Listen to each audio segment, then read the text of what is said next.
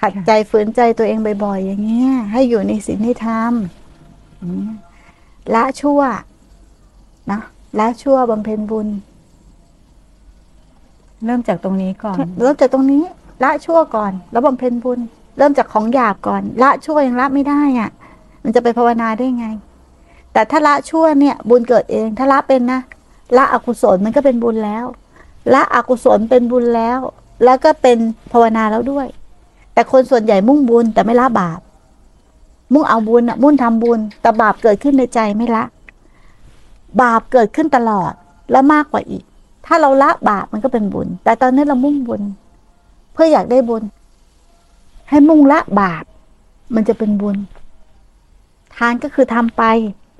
อยากทำกุศลอะไรคือทำไปแต่ทำด้วยความเข้าใจที่ถูกต้องทำเพื่อสละความเพื่อละความเลิกทิ้งและละบาปในใจบ่อยๆที่เกิดขึ้นบาปในที่นี้ไม่ได้หมายความว่าความคิดอกุศลอย่างเดียวนะมันหมายถึงว่าความขุ่นข้องหมองใจอารมณ์ไม่ดีอารมณ์ไม่ผ่องใส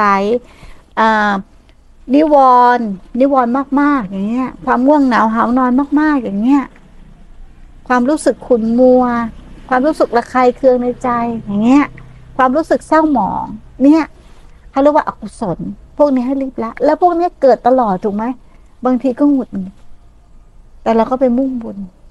แต่เราไม่มุ่งละบาปถ้าละบาปบำเพ็ญบุญเนี่ยภาวนาเนี่ยทำจิตที่ขาวรอบมันอยู่ในตัวเดียวกันหมดเลยถ้าทำอย่างนี้มุ่งละบาปไม่ต้องใช้ทรัพย์ด้วยไม่ต้องใช้ทรัพย์ด้วยมุ่งละบาป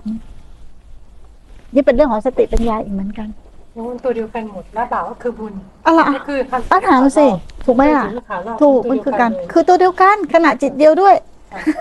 ไม่ทำถูกไม่ทำตัวเนี่ยเป็นตัวเดียวกันถูกต้องก็เหมือนอิยามรรคมีองค์8นะไปนั่งถ้ำทีละข้อทีละข้อมันไม่ใช่แค่เราละบาป